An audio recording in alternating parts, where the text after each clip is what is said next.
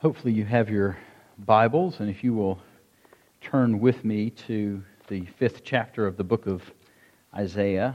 Um, one of the things as we start that I just want to uh, I just want to uh, put forward, and that is is that um, I want to make sure that as we um, begin to have some services, and we're having two services, and um, this is the service that is broadcast uh, live. I, I, want you to know that um, the many, many, many of you, uh, the majority of you, the majority of our church that are choosing to watch this from home, that we love you and we care for you, and that, um, as I have tried to stress in other ways and in other avenues, that um, being here on Sunday mornings in the midst of this pandemic is not a testament to your faith.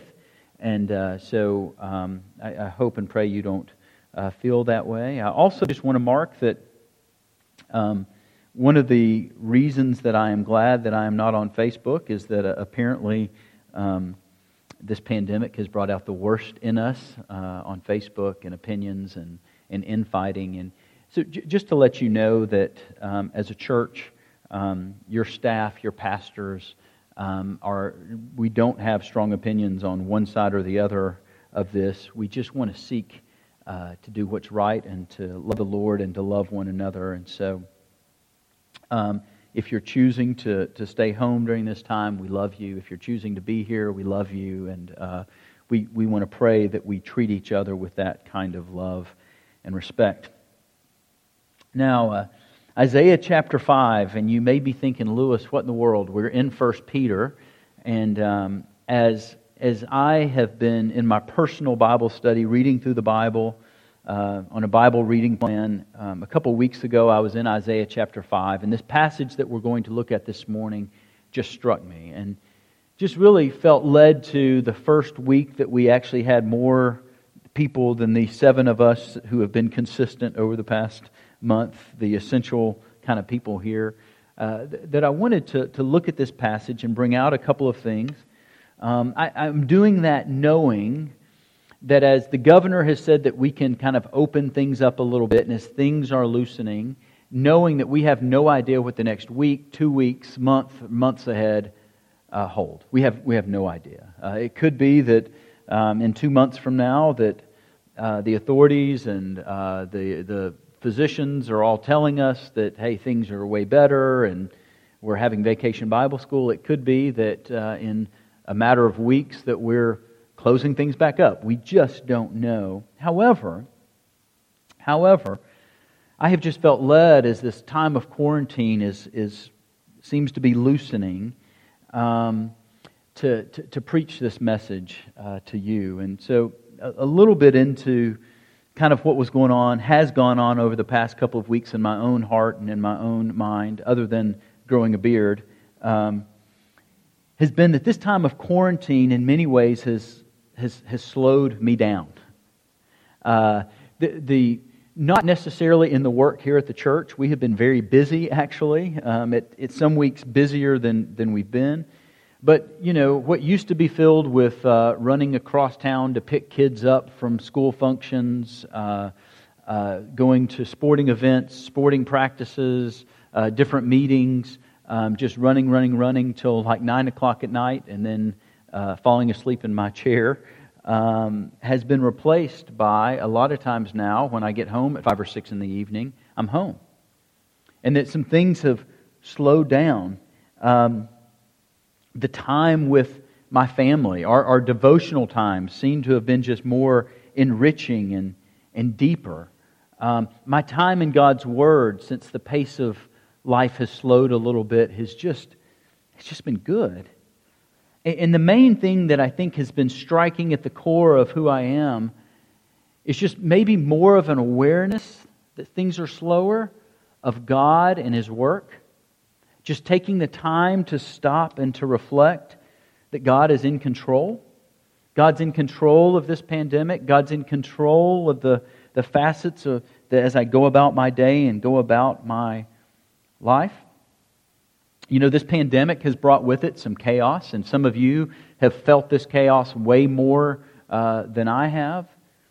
Uh, for many, uh, this, this pandemic has meant that financially that things have been unstable at times. Certainly, um, this pandemic has not brought us together politically, but really is kind of dividing us more and more apart. Geopolitically, it seems like that as we look across the world, uh, that instead of um, coming together to fight a common cause, it's, it's, things are splitting and things are fracturing. And so, one of the things that has just rang true again in my devotions and in my quiet times, and as I've been reading through the Psalms as well, that in, in the Psalms, in many different places, with many different situations, the psalmist will write things like this Take refuge in the Lord. Find refuge in the Lord. And so, no matter if, if the psalmist is praising the goodness of God and his many blessings that he has given, and he says, Rejoice in the Lord, for the Lord has, has blessed you with all things. Or whether the psalmist is, is hiding out from his enemies somewhere in a, in a cave, that the psalmist continues to come back to find refuge in the Lord. He hears those that are in trouble, that he helps those. He helps those who love him. He rejoices over those who love him, and he gives to those who are in need. The point, the point of what I'm saying, and I think the point, one of the many points of the Bible, is that our God is the sovereign God of all, and he is omnipresent.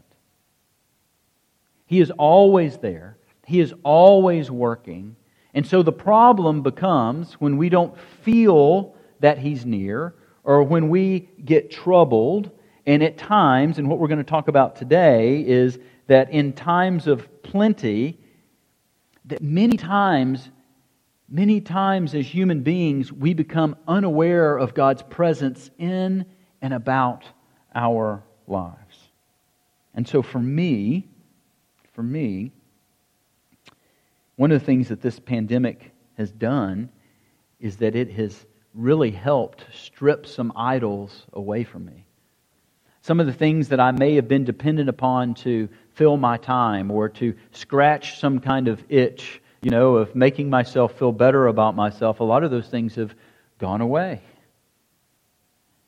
And, and that's been a good thing. There are way less distractions in my life and all the excuses for things like um, leading my family nightly in a devotion, they're gone. We're sitting around the table together every night.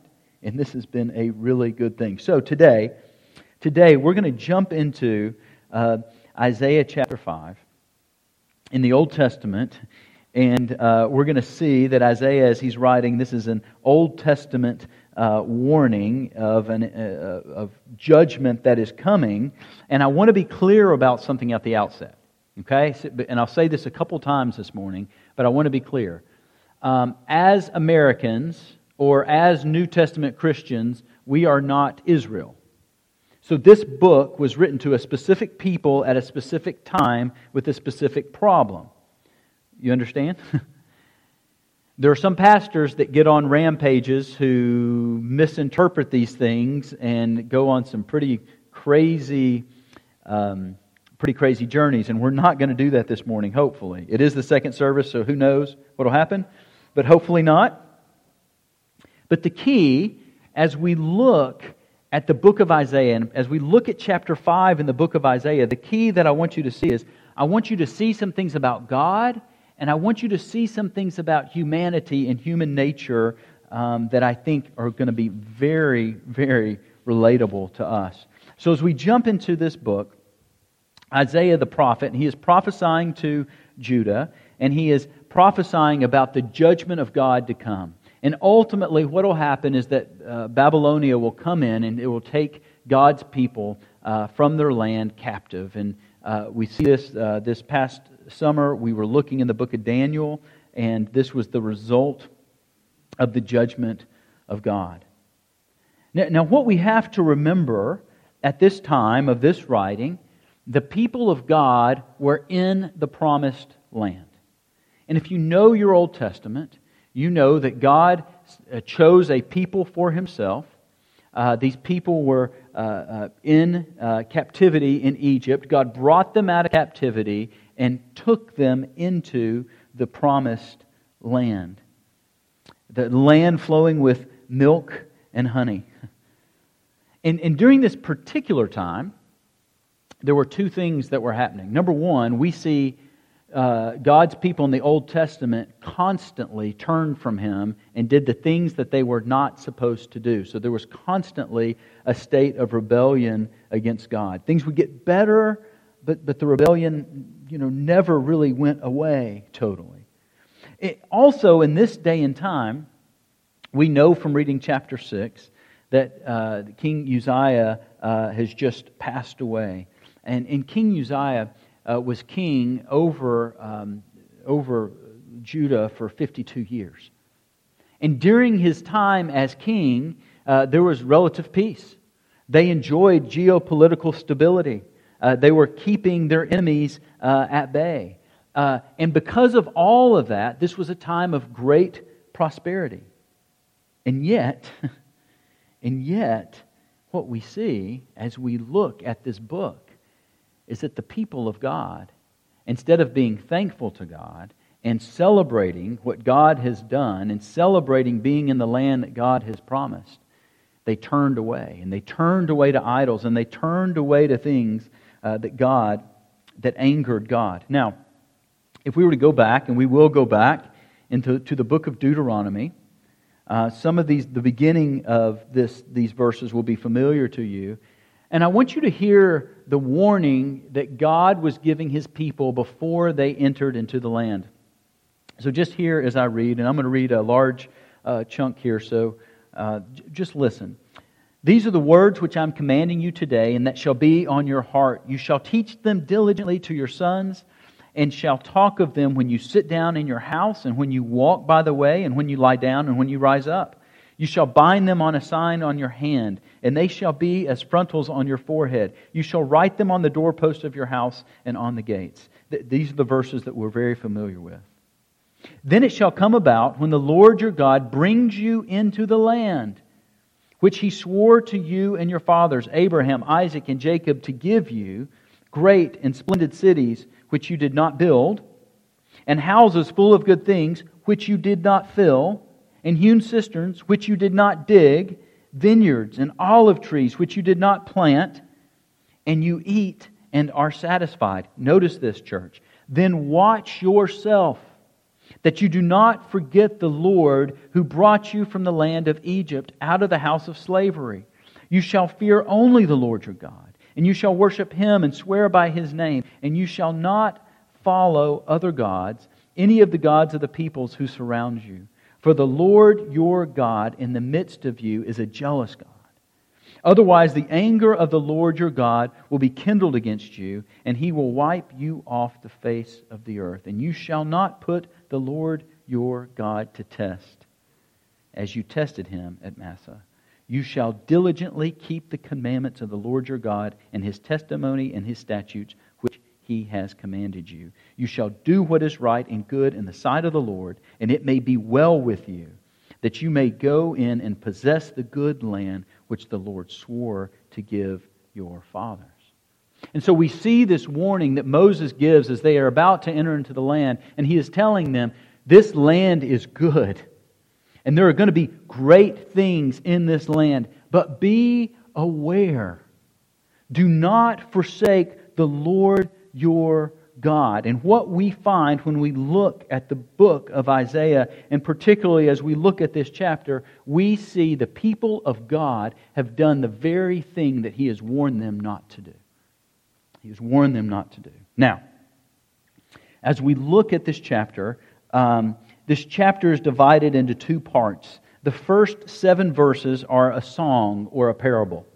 And the second uh, half are six woes. And what we're going to do this morning is we're going to look at the song, we're going to look at the parable, and then we're going to look at one of the woes, and then we're going to uh, see how I think it applies to us.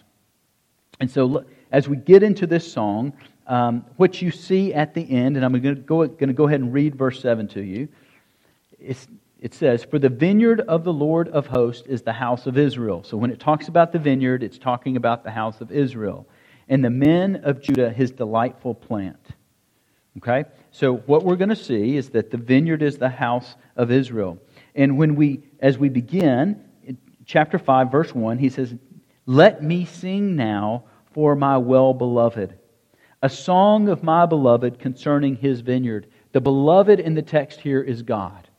And so Isaiah is saying, Let me sing now well for my sing now for my well beloved, a song for my God, his vineyard, a well beloved that the vineyard on a fertile hill. Now, what we know, and if you were to uh, go to Israel today, uh, that in the hills uh, there are vineyards. There are still vineyards today. I just saw pictures a couple weeks ago of some of the vineyards in Israel. These are very fertile places that are very good for growing grapes.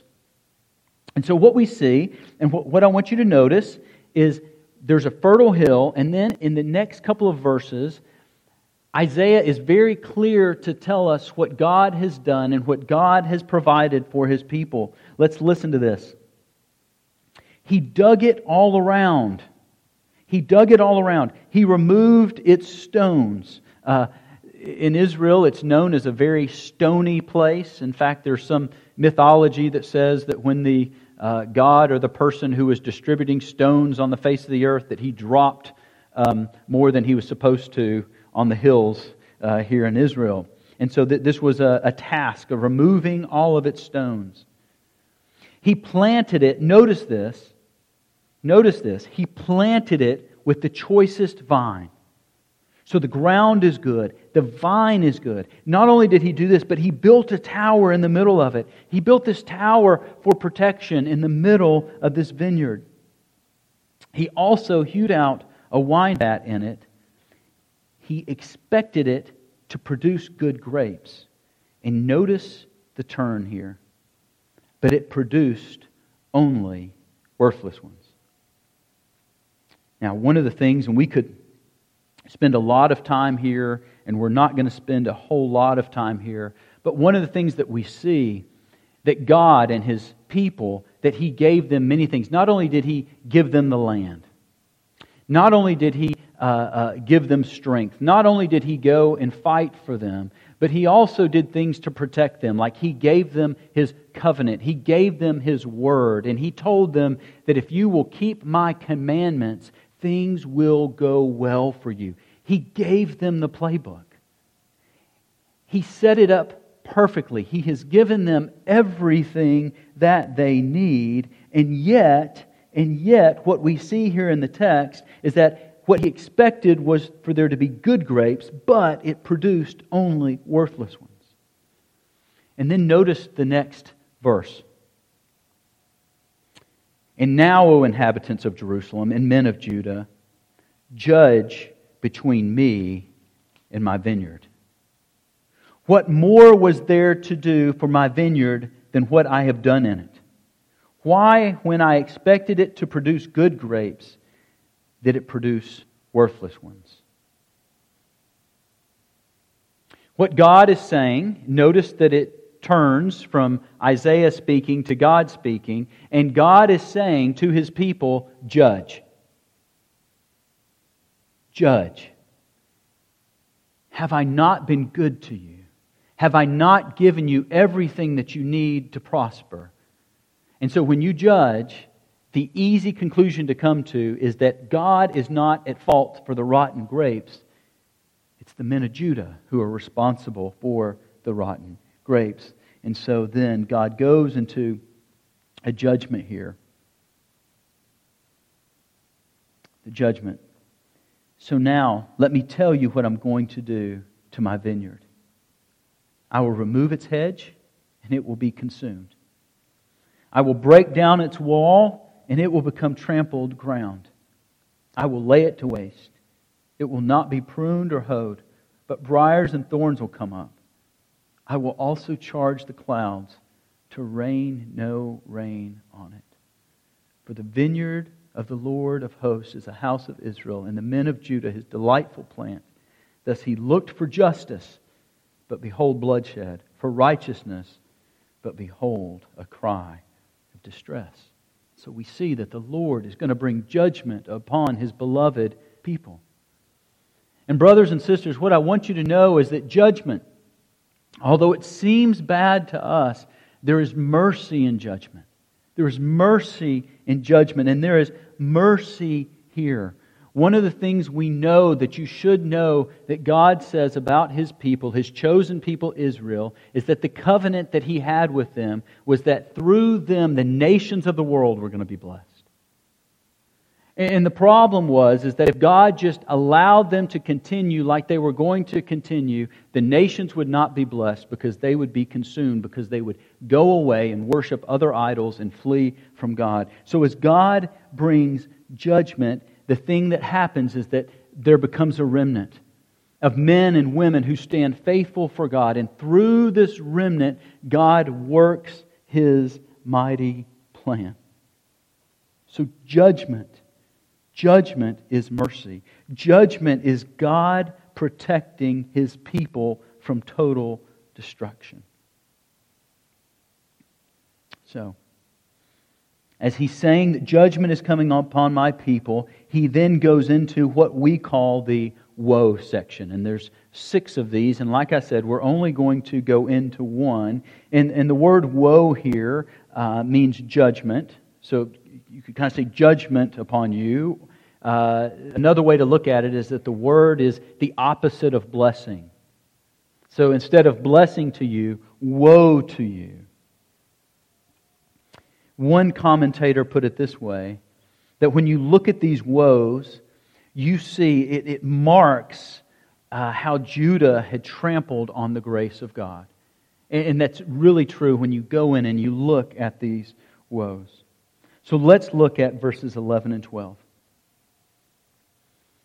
Woe to those who rise early in the morning that they may pursue strong drink who stay up late in the evening that wine may inflame them. Their banquets are accompanied by lyre and harp, by tambourine, by flute, and by wine, but they do not pay attention to the deeds of the Lord, nor do they consider the work of his hands. Now, many commentators wrongly interpret these verses as what? Being anti beer or anti wine. That's not what the writer is saying. The point of this woe the point of this woe is found at the end of verse 12. They do not pay attention to the deeds of the Lord, nor do they consider the work of his hands. And so, what the writer is saying, what Isaiah is saying here, is that instead of celebrating God and his goodness, instead of playing music and drinking and eating for the goodness of God because of how good God had been to them. Instead of doing that, the people of Judah had been carried away by the passions of the world and had so delved into pleasure and pleasure seeking that they were abandoning the God who deserves all worship and all praise, to whom all our festivities, all our rejoicing should go. Instead of, instead of doing that, they desire and pursue things of this world. What a sad, sad state of affairs. These people were not controlled or motivated by the goodness of God. They were being controlled and motivated by idols. And the idols of pleasure, so much so that when they wake up in the morning, they're pursuing drink. When they go to bed in the evening, they're pursuing drink and they're pursuing festivities and they're abandoning God. Their life is marked by the pursuit of pleasure in this world. And it is a tragedy to think, a tragedy to think that God's people, God's people would abandon him, seeking joy under the false assumption that we can find true joy or find a different reason to celebrate other than that the God of the universe loves us and cares for us. As I have said many times, we should be the most celebratory people in the world for the right reasons. And it is, it is a shame that we find here in this text that these people, on going after things of this world, have abandoned, abandoned God, that they've missed it, that they are blinded to the goodness of God, and they are on their way to destroying themselves by pursuing worldliness. Now, notice this. Notice this in verse 13 and 14. We have the coming judgment, and we have specifically uh, God saying a word to them. And I want you to notice something here. Therefore, my people go into exile for their lack of knowledge. And their honorable men are famished, and their multitude is parched with thirst. Do you see the irony? The pursuit of drink, the pursuit of drink, and the pursuit of drink. And God says, My judgment is coming. And their multitude will be parched with thirst. And then in verse 14, therefore Sheol has enlarged its throat and opened its mouth without measure. And Jerusalem's splendor, her multitude, her den of revelry, and the jubilant within her descended into it. Uh, one commentator put it this way that the eaters are going to be eaten. The judgment of God on these people. Now, be encouraged.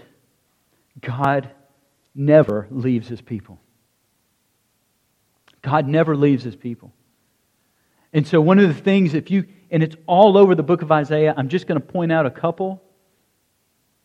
But if we were to continue to read through Isaiah, we would get to chapter 7 and we would read this Therefore, the Lord himself will give you a sign. Behold, a virgin will be with child and bear a son, and she will call his name Emmanuel. And then in chapter 9, look at verse 6 and 7.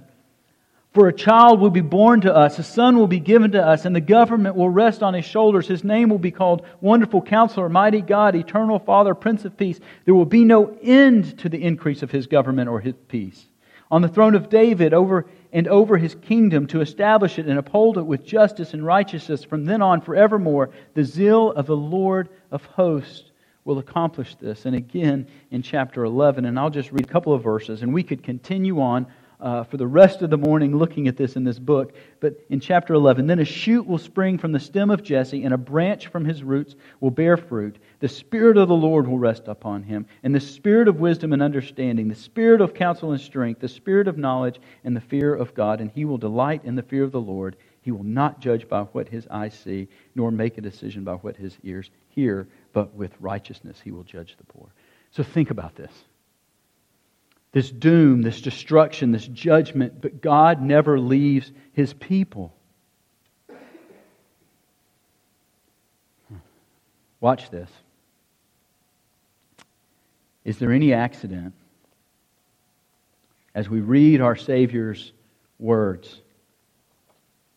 And this just fills me with a lot of emotions. As we read our Savior's words, when Jesus is speaking in John chapter 15, do you think it's any accident that he uses this language? I am the true vine, and my Father is the vine dresser. Every branch in me that does not bear fruit, he takes away, and every branch that bears fruit, he prunes. Prunes it so that it may bear more fruit. You are already clean because of the word which I've spoken to you. Abide in me, and I in you.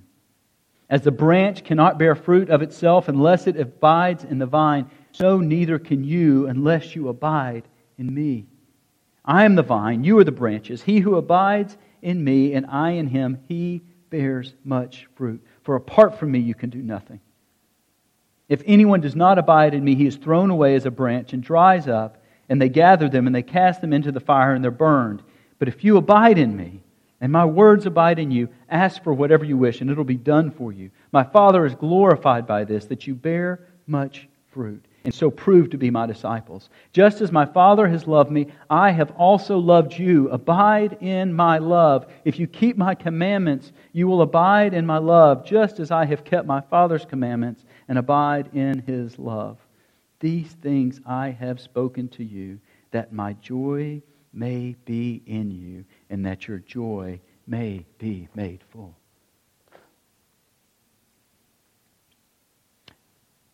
That God, in his dealings with his people, is sending one. One is coming, a son, a Savior, and this son, when he arrives on the earth and he is about to be betrayed, he says, I am the vine. Look, again, we see this in, in some ways as well in Mark chapter 12. Do you remember this parable? And when you see Jesus speaking this parable after you have read Isaiah 5, notice the similarities, and you should ask, well, what in the world is going on here? And hopefully, I will tell you. In, in chapter 12, verse 1, Jesus is speaking, and he began to speak in parables. And now, notice the religious people uh, were around, and uh, he is speaking to them. And he says this A man planted a vineyard and put a wall around it, and dug a vat under the winepress and built a tower. Sound familiar? And rented it out to the vine growers and went on a journey.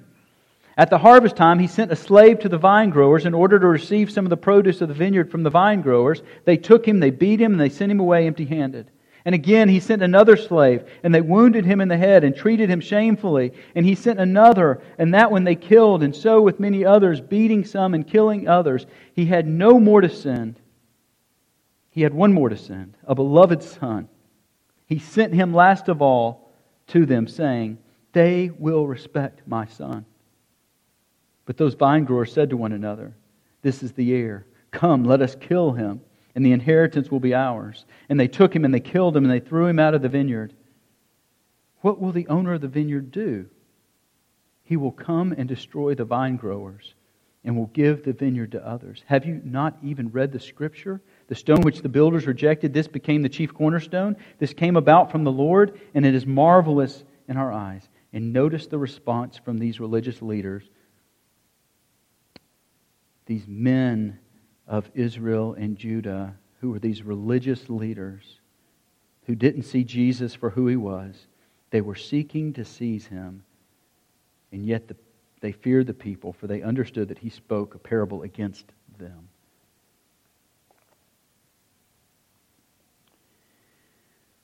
What we see as we look at this text in Isaiah and we look here in the New Testament that this hope that is laid out for us, for the new covenant people, this hope that is laid out for us, Jesus, as He is the vine and we are the branches, we see that if we reject Him, we are rejecting God. But there are also some other warnings in the New Testament that carry this same theme with it. And I want to look at just a couple of those quickly in Ephesians chapter 5. In Ephesians chapter 5, verse 15 and 20. This is to the church. Therefore, be careful as, as you walk, not as unwise men, but as wise, making, notice this, making the most of your time, because the days are evil. So, so in other words, Paul is saying, don't get caught up in things of this world so then, do not be foolish, but understand what the will of the Lord is. 18. Do not get drunk with wine, for that is dissipation, but be filled with the Spirit, speaking to one another in psalms and hymns and spiritual songs, singing and making melody with your heart to the Lord, always giving thanks for all things in the name of our Lord Jesus Christ to God, even the Father. What Paul is not saying is that it's wrong to partake of wine, what he is saying is don't be intoxicated by wine or the things of this world because it will control you, Christian. And it has the power to lure you away from the things of God. In the book that we are studying, going through, book of First Peter, I'm going to jump forward and I want you to see this same theme in the book of 1 Peter in chapter 4, verses 7 through 11. The end of all things is near. Therefore, be of sound judgment and sober spirit for the purpose of prayer. Notice that. of sober spirit for the purpose of prayer. Above all, keep fervent in your love for one another, because love covers a multitude of sins. And then again in chapter 5, verses 8 through 11 be of sober spirit, be on alert. Your adversary, the devil, prowls around like a roaring lion, seeking someone to destroy, but resist him, firm in your faith, knowing that the same experience of suffering are being accomplished by your brethren who are in the world. So, what's interesting here, what's interesting here is that we have in the book of Isaiah a warning to the people of Judah. And we have a judgment, and we have God securing that his covenant will stand, that, his, that the nations will be blessed through this Israel. And as the nations are blessed, and we see the fulfillment of Jesus coming in the New Testament, and we see as Jesus is, is, is fulfilling this, and, and the church is formed, we see the biblical writers telling us this same thing be careful. Don't be lured away. And, brothers and sisters, one of the things that is so interesting to me is that when, when God is speaking through his prophet, and it says he dug it all around, verse 2, and removed its stone, and he planted it with the choicest vine, that the church of God has been planted with the choicest vine, which is Jesus Christ, our Savior. So be careful how you walk. Church, I want you to realize, and I just want to say uh, just a couple of things, and we, again, we could expound on this forever, but I want to just lay out a couple of things that God has given the church. That God has given the church.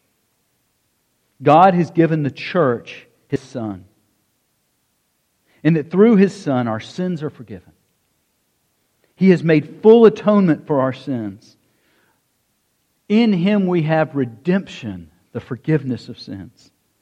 And he also serves to us as an example of how to live a godly life, and he is our advocate with the Father.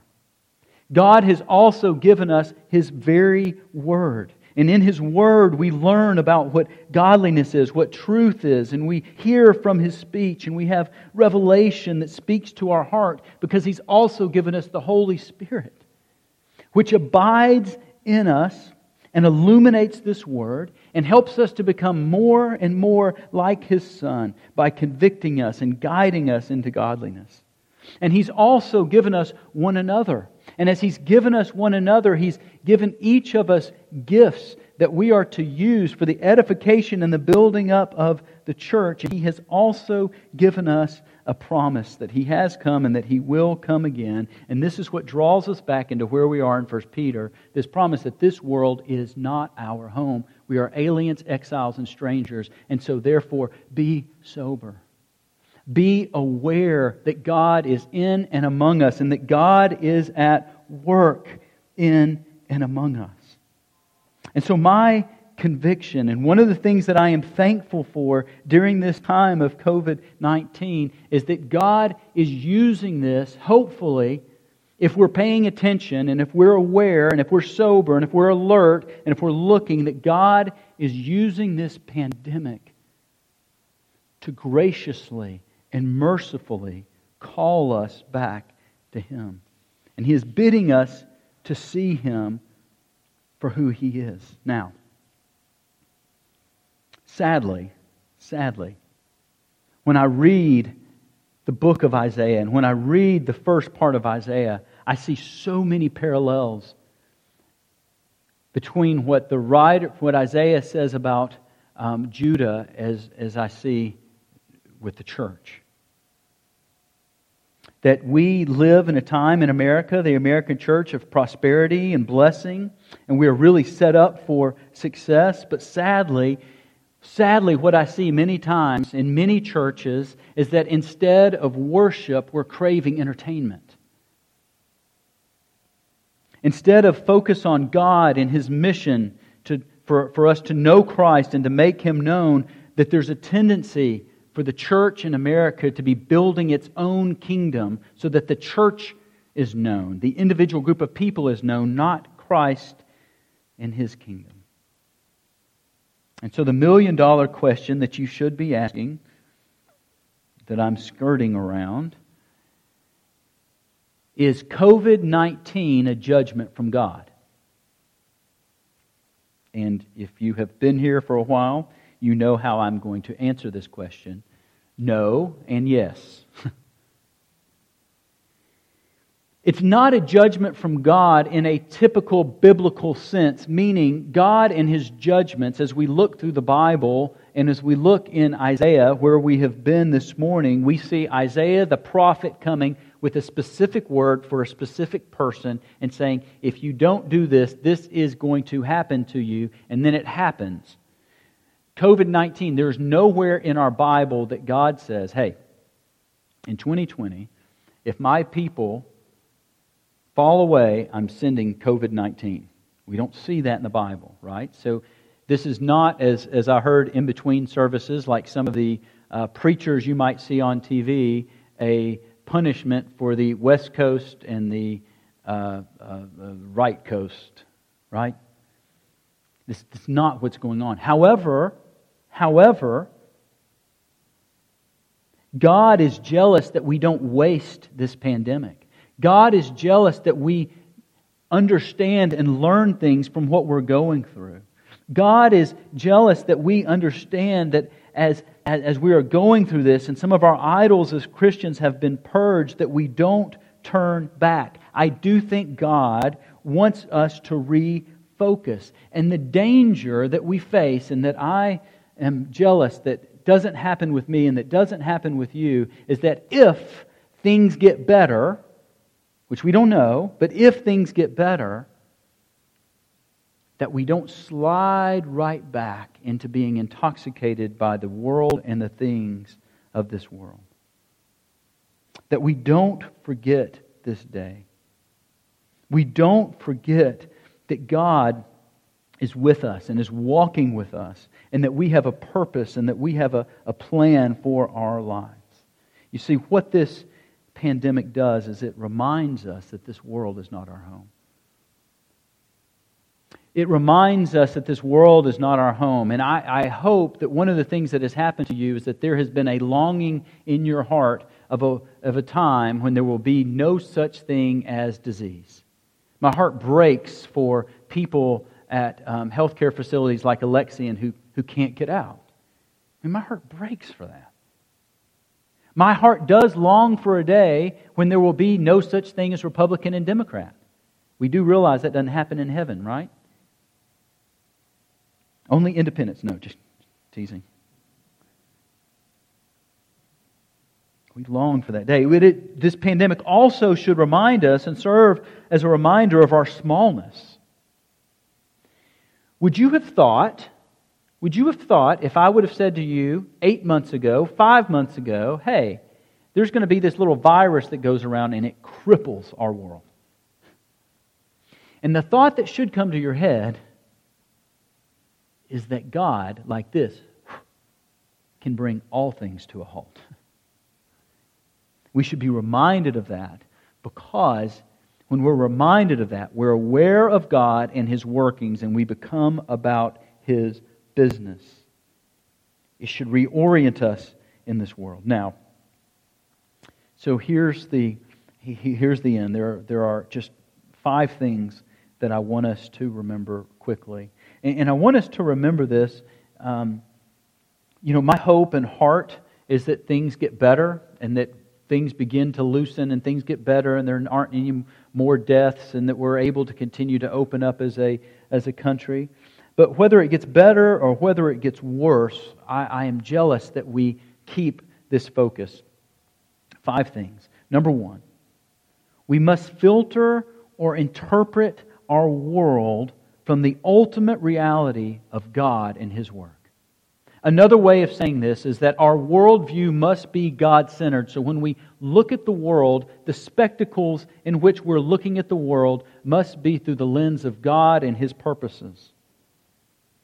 Number two, we must guard against any person or thing that would tempt us to abandon a radically God centered vision of all things.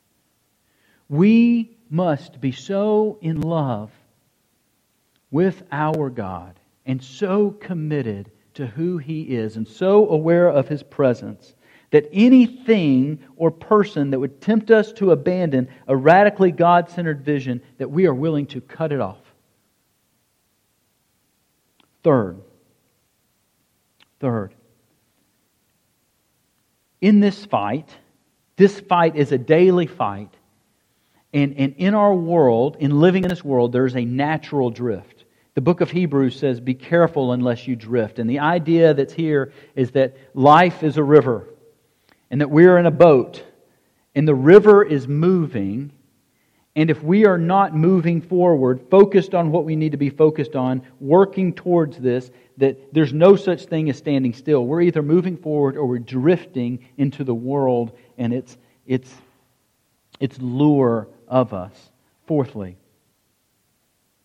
fourthly, we must know and celebrate Christ's death, burial, and resurrection because it has given us a path to hope and a new vision. And lastly, because of this, because of Christ's death, burial, and resurrection, we must know where our nourishment comes from. And we must abide in Him. And we must celebrate that this is the best place that we can be. Let's pray. Heavenly Father, God, we thank you for your goodness and for your kindness in sending your Son. God, we are amazed that we are part of your family. We are amazed that you would consider us as sons and daughters. God, I pray that as we look at the book of Isaiah and we look at how your people forsook your word, forsook your promise, forsook your love, forsook your mercy, God, it's, it's my prayer that we would look at this pandemic and be reminded, be reminded of how awesome that you are. And that we would find safety and comfort and joy in you, not of the things of this world. God, we love you. We thank you for your Son. It's in his name that we pray.